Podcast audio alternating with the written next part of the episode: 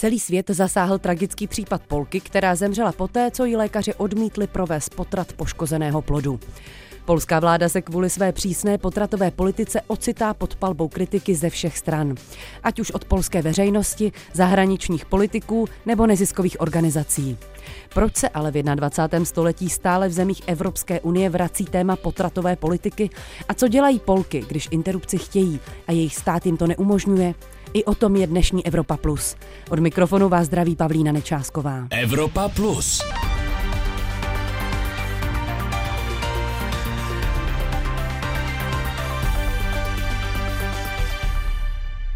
Třicetiletá Izabela byla ve 22. týdnu těhotenství a 22. září jí nečekaně odtekla plodová voda. Jela tedy do nemocnice v jeho polské pštině.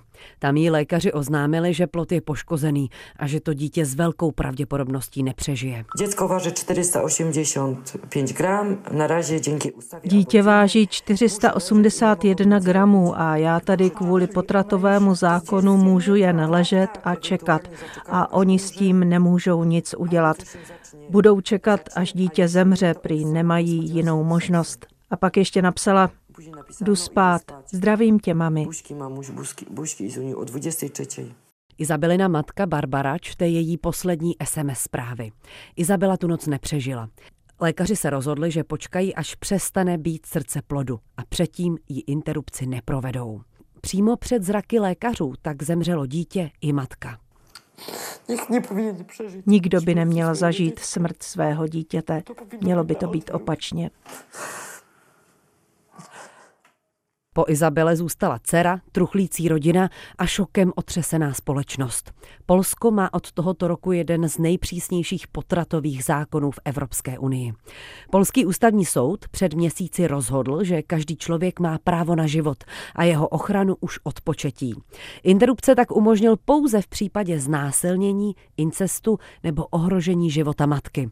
A k tomu poslednímu jmenovanému se odvolává i polská vláda. Vládní strana Právo a spravedlnost má velký vliv na ústavní soud, takže se dá říct, že co si žádá kabinet premiéra Mateuše Moravěckého, v tomu ústavní soud také vyhoví. Předseda polské vlády ale odpovědnost za tragédii odmítá. Jeżeli zdrowie lub życie matki jest zagrożone, Rozhodnutí ústavního soudu nic nemění na tom, když je ohrožený život matky. Samozřejmě musíme prověřit všechny okolnosti této tragické události, ale v tuto chvíli jsou doktoři dle zákona povinni zachránit zdraví a život rodičky. Taký je stan právny dzisiaj. S tím ale mnozí nesouhlasí, především Izabelina rodina. Polský ústavní soud podle ní vytvořil prostředí, v kterém vládne strach nad rozumem. W ocenie rodziny i mojej jako pełnomocnika rodziny. Izabelina rodina i já jako její právní zástupkyně si myslíme, že šlo nepochybně o lékařskou chybu. To znamená, že Izabele se nedostala standardní zdravotní péče. Vzhledem k těm informacím, které máme, je problém v obavách a strachu, který formuje rozhodování doktorů. A tento strach souvisí se současnou protipotratovou legislativou v Polsku, kterou stanovil ústavní soud. Do změny práva v Polsce. Polsko celou situaci dál vyšetřuje. Lékaři, kteří sloužili v ten den, kdy Izabela na klinice zemřela, jsou postaveni mimo službu. Politici viní právě je. Rozčilená společnost ale ukazuje naopak na vládu. Polská veřejnost se o úmrtí Izabely dozvěděla o pár dní později, ale o to svědčí razancí ta informace pak obletěla celý svět. Izabela mámou, córką, žonou, siostrą, przyjaciółką. Była jedną z nas że lekarze nie podjęli decyzji o ratowaniu życiu, życia, tylko czekali na obumajcie płodu i wtedy już było za późno. všem, kdo jste přišli, abyste podpořili náš pětní pochod. Po tragických událostech v Pštině se znovu ozvala vlna solidarity s polskými ženami. Tisíce z nich podstoupí ročně ilegálně potrat. A když jim to polské právo neumožňuje, musí hledat různé způsoby. Pomáhá jim v tom už rok třeba i kolektiv polských žen žijících v Česku nazvaný Čoča Češa. No, ten impuls bylo právě to zpřísnění, protože to je už totálně jako přes čáru, i když dřív ten zákon podle mě byl docela jakoby přísný, už stejně a mě to bylo ze vzteku, pro někoho jiného z nějaký pocitu prostě bezmoci. A jak jste vlastně, jak to vzniklo? Protože co jsem četla, tak to bylo v podstatě po internetu jste vznikli. Ano, přesně, jako v podstatě nějaký díky asi síle Facebooku, protože e, my jsme na začátku, bylo nás přes 10 a teďka ta, ten počet je v podstatě stejný a většina z nás se neznala. Já jsem jenom dvě, dvě ženy z toho jsem prostě o nich věděla, nebo jsme se měli nějak jako na Facebooku, jednou v životě jsme se viděli, nebo trošku víc. A, a zbytek prostě jsme, jsme se prostě seznámili na tom internetu a kvůli prostě situaci z lockdownu, tak jsme se poprvé živě viděli až asi po půl roce nebo po x, eh, x měsících. No. Je vás deset, všichni jste v Praze? Je nás přes 10 už teďka, plus jsou eh, lidi, kterým říkáme jako dobrovolníci, i když my jsme taky dobrovolnice, eh, kteří nám pomáhají prostě s nějakýma eh, researchem a nás nějak jakožto podporují, takže jako ta síť je trošku větší než přes 10 a většina z nás je v Praze, jedna členka je v Ostravě. Kataržina Birteková popisuje, že Čoča Češa je v podstatě takový dobrovolný poradenský spolek, na který se obracejí Polky, aby získali informace o tom, kde můžou v Česku podstoupit interrupci a co k tomu všechno potřebují. Záleží na případu, pokud někdo mu stačí informace, tak informace, pokud potřebuji víc jakoby podpořit, eh, například nevím, najít nějaké jako spojení, jak se někam dostat, nebo kde se ubytovat a tak dále, takové, tak, tak jsme schopni pomoct. Většinou to je někde okolí Ostravy, eh, tam máme nějaké nemocnice eh, v tomto regionu, kde víme, že to není problém pro lidi, které nemají trvalý pobyt tady na území České republiky a ženy, které se ocitnou v této situaci. Možná samozřejmě to může být třeba i kvůli špatné sociální situaci, Myslíte si, že třeba důvod, když se řekne ta cena, když jim sdělíte, kolik by to stálo, že to je pro ně nějak jako problematické? Jo, myslím, že rozhodně, protože to 12 tisíc korun, tak v Polsku myslím, že někdo klidně může mít v nějakém malém městě takový měsíční plat a s takovým měsíčním platem nemáte úspory a úplně jako na interrupci nemůžete spořit půl roku, protože to bude pozdě. Takže je to velká pro, e, velký problém. Plus jak ta interrupce je dost tabuizovaná, tak předpokládám, že může být problém požádat rodinu o podporu finanční na tohleto. Takže pro osoby, které jsou jako v finanční prostě tíži, tak e, máme i nějaký, nějaké peníze z crowdfundingu lidí, od našich podporovatelů z různých akcí crowdfundingových, takže můžeme, můžeme to zaplatit a vždycky to platíme na účet té nemocnice nebo kliniky. 100 žen měsíčně v průměru se vám ozve? Ozve se nám, ale to neznamená, že přijedou do Česka, ale tak to znamená taky, že někdo se nám neozve a přijede do Česka. Takže v podstatě ty počty, kolik žen jezdí do Česka, tak je hodně těžké určit. Ozývají se vám i muži? Občas, myslím, jo, jako, jako partneři, ano. A zatím ta vaše teda činnost je poradenská, nezisková. Eh, chtěli byste ji nějak rozšířit? Třeba, aby byla více i politická, aby, abyste dávali více o sobě vědět, nebo skutečně je to jenom proto, aby prostě ty zoufalé ženy, které ne, neví, co, co udělat, tak aby, abyste jim podali pomoc? Ne, nepřemýšlíme o tom a myslím, že tohle asi se nestane. Ani nebylo, ne, neměli jsme takovou diskuzi, že by to bylo nějak jako politické. Samozřejmě mm, myslím, že všechny členky eh, kolektivu nemají rádi polskou vládu, která je současně, ale chceme se soustředit na tu prostě to jádro, to znamená na tu pomoc posledních měsících se jim ozývá kvůli informacím třeba 100 žen měsíčně. Jaká je jejich situace a důvody, ale ženy ze spolku Čoča Češa vědět nechtějí. My se taky na nic neptáme, protože si myslíme, že to rozhodnutí je jenom na tom člověku, takže my se ani neptáme na důvody, ani na situaci, ani na věk, v podstatě na nic. My neshromažďujeme žádné osobní údaje a tak dále. Čoča Češa vznikla krátce po zpřísnění polského interrupčního zákona. Ten říká, že potrat je možný pouze v případě ohrožení života matky, zná znásilnění nebo incestu. Kataržina Birteková se obává toho, že změna v nastavení polských zákonů jen tak nepřijde. Bohužel myslím, že ne, protože ty protesty už jsou rok a byly fakt jako masivní a nejen ve Varšavě, ale v mnoha, mnoha městech a nic se nezměnilo, takže se obávám, že polská vláda už o nějakou demokracii a to, co lidé chtějí, vůbec jako nestojí. Totiž jakoby dle průzkumu 70-80% Poláků a Polek je proti tomu zpřísnění, které bylo před rokem. Takže prostě to, že se to stalo, tak to vůbec není nějaká vůle prostě lidu, absolutně.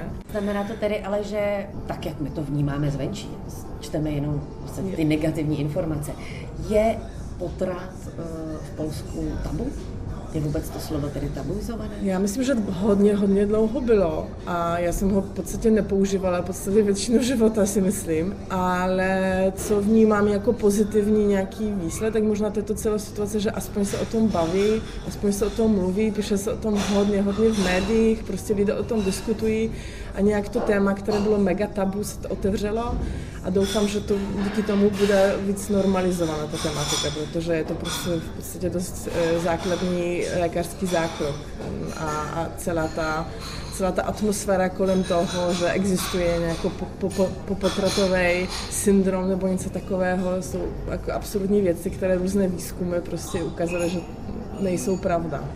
Čoča Češa není jedinou, která polským ženám v této souvislosti pomáhá. Podobné spolky už fungují také v Berlíně nebo ve Vídni. Polské ženy se ale v zoufalých situacích také často vydávají cestou potratu bez lékaře.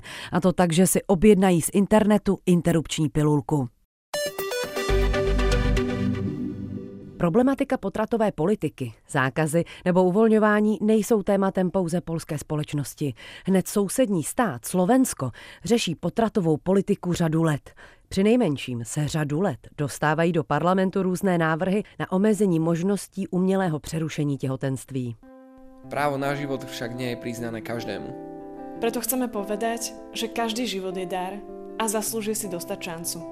Preto poď von a bojuj za život. Stretneme sa v septembri v Košiciach a na www.pochodzaživot.sk. Pochod za život se na Slovensku koná pravidelně od roku 2013 a účast na něm bývá mnohdy tisícová. Jeden z jeho hlavních cílů je omezit interrupce. Hlavním iniciátorem je konference biskupů Slovenska. V zemi pod Tatrami už v této souvislosti může člověk nalézt také několik pomníků nenarozeným dětem. Diskuze o potratech je tedy poměrně silná, alespoň na politické a církevní úrovni. A hlavně na půdě parlamentu. S pravidelností tam přicházejí návrhy na změnu potratové politiky nebo její zpřísnění, ať už od demokratických stran nebo od té krajně pravicové. Tváří boje proti potratům se ale stala poslankyně Anna Záborská ze strany KDH, tedy křesťansko-demokratického hnutí. Na základě tohoto zákona sa narodí viacej detí, ktoré inak by boli potratené, keby tie mamy túto možnosť nemali. A to je, myslím si, že veľký rozdiel, pretože mnoho razy, keď tá žena zistí, že je tehotná, to problém jej nerobí to samotné tehotenstvo. Problém jej robia okolnosti, v ktorých sa práve nachádza. Tie okolnosti sú nepriaznivé pre pokračovanie toho tehotenstva, tak my tomuto chceme pomôcť. Samozrejme, tým výsledkom bude to, že tých detí sa narodí veľmi pravdepodobne viacej. Veľmi, veľmi z obľubou je mm, to používanie, neviem presne, kto to povedal, že keď človek zachráni jeden život, ako keby zachránil celý svet. Čiže tam nemôžeme hovoriť, že no, tých detí sa zachráni len 5 alebo len, len jedno. Každý ten ľudský život má, má hodnotu a, a akú má hodnotu, tak si myslím, že, že je na uvážení každého jedného eh, člověka. V jejím návrhu zákona se objevil třeba požadavek na prodloužení čekací lhůty potratů tedy ten čas, který ubývá od té doby, co žena oznámí lékaři, že chce podstoupit interrupci, až do té doby, kdy je jí vykonána. Doteď to bylo 48 hodin. Návrh přišel s prodloužením na 72 hodin, aby měly prý ženy více času na přemýšlení, aby si prostudovali materiály, které k tomu dostanou a aby měli alespoň dva posudky od lékaře. V návrhu se objevil také zákaz reklamy na potrat, která se ale ve slovenských médiích téměř nevyskytuje.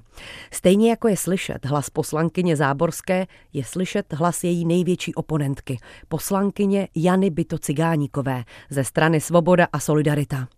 No, ale ten návrh je strašný obmedzuje absolútne eh, prístup žien k interrupciám, psychicky týraženy a ja stále sa hľadám v tom zákone, čo má byť tá pomoc. Je v podstate tá možnosť núdzového bývania, ktorá ale existuje už aj dnes. Na to nepotrebujeme nový zákon, už aj dnes môžu ísť tehotné ženy, aj ženy s deťmi do núdzového bývania. Problém je, že je málo kapacít, ale to návrhovateľia neriešia v tomto zákone, že vlastne aj tak nebudú mať kam ísť.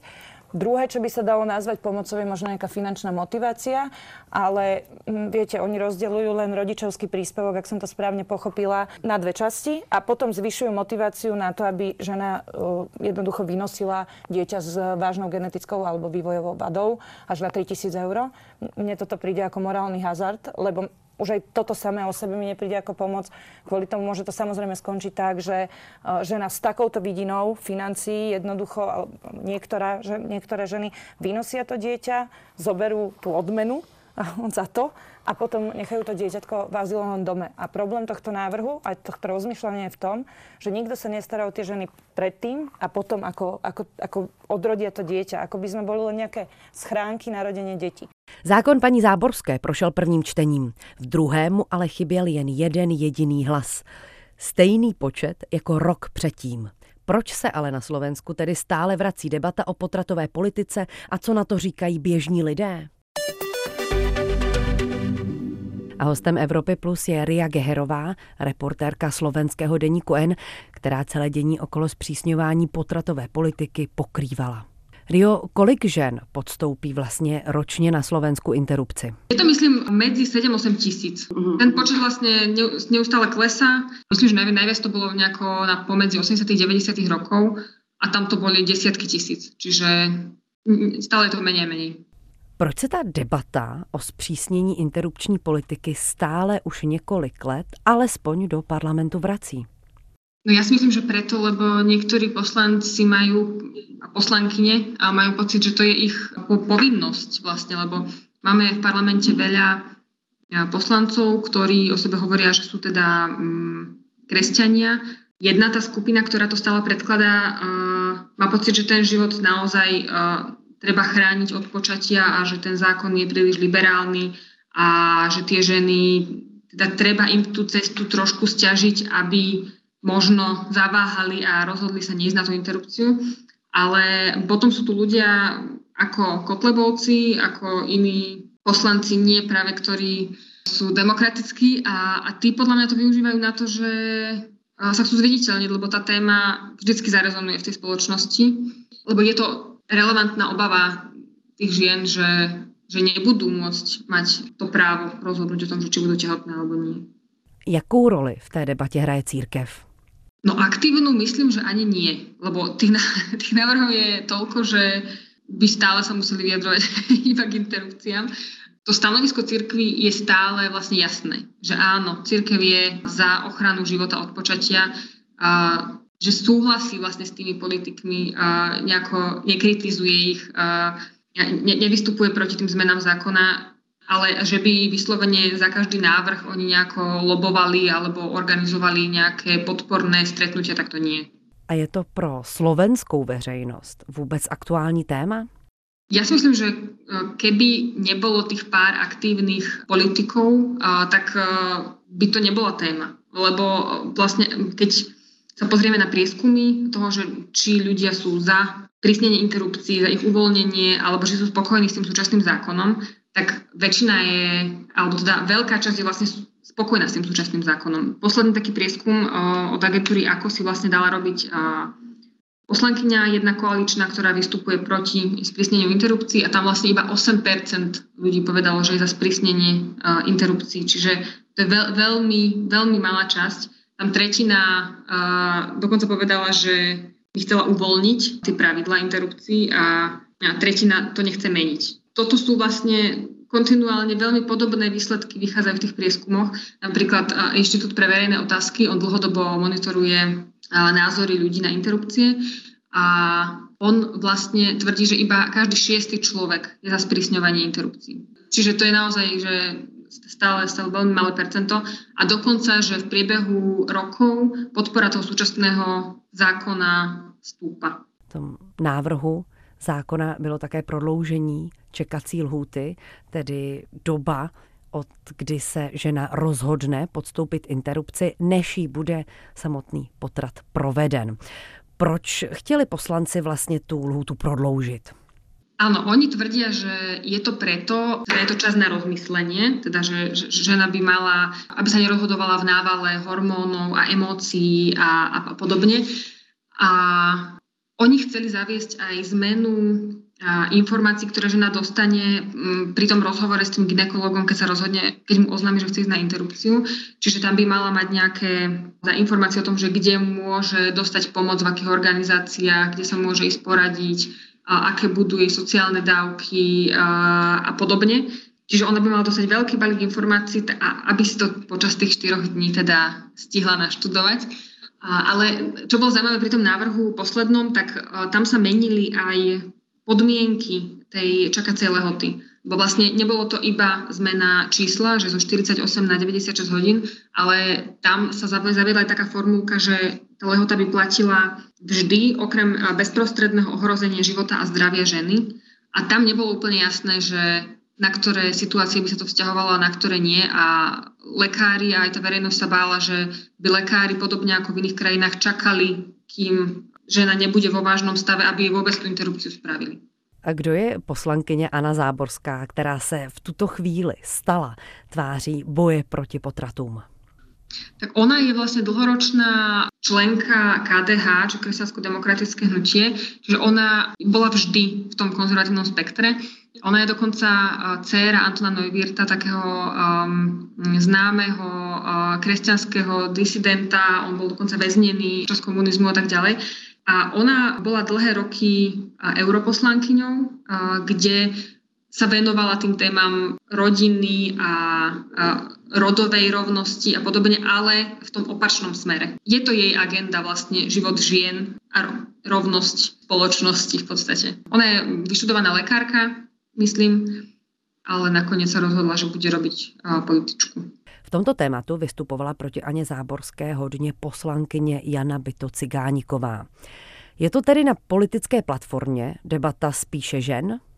Podľa mňa toho vstupujú, že všetci, lebo to už sa tak mieša, že každý má pocit, e, že by sa k tomu mohol vyjadriť. A v tom parlamente je to tiež tak, že za to vlastne hlasujú aj poslankyne, aj poslanci, vyjadrujú sa k tomu Často hlavne poslanci e, opoziční, takí tí vlastne Kotlebovci a odídenci mm, od Kotlebu.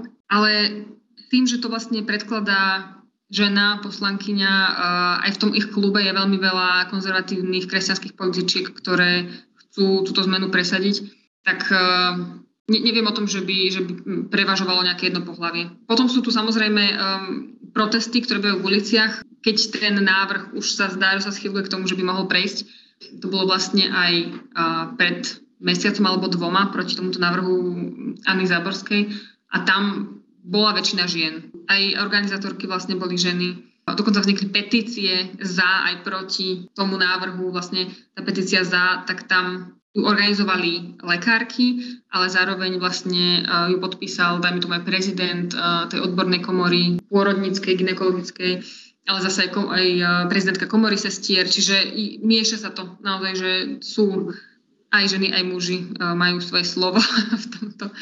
V Národní radě byl také návrh na zlegalizování potratové pilulky. Přišla s ním právě zmíněná Jana Byto Cigáníková. Je to podle vás, Rio, na Slovensko v tuto chvíli až příliš liberální přístup?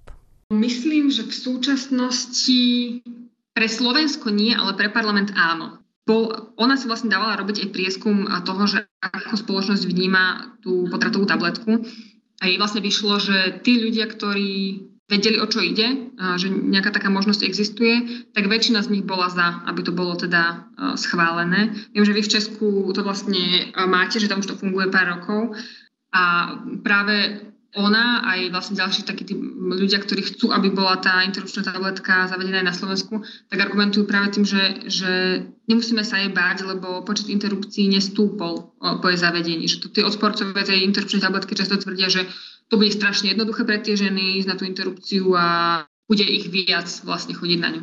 Akože u nás je to ale ešte v tom špecifické, akože aj tým, že sme vlastne v Európskej únii, tak mnohé tie ženy už dnes môžu ísť do Rakúska. Ak chcú interrupciu tabletkou, môžu ísť v podstate do Česka, ak chcú interrupciu tabletkou, čiže ona nie je úplne nedostupná e, pre Slovensko a tí lekári tvrdia, že keď tu bude zavedená, je možné, že nám dočasne stúpne ten počet interrupcií, lebo tie ženy, ktoré by ju inak podstúpili vlastne v Česku alebo v Rakúsku, tak ju podstúpia budu mať možnosť postupit vlastně na Slovensku.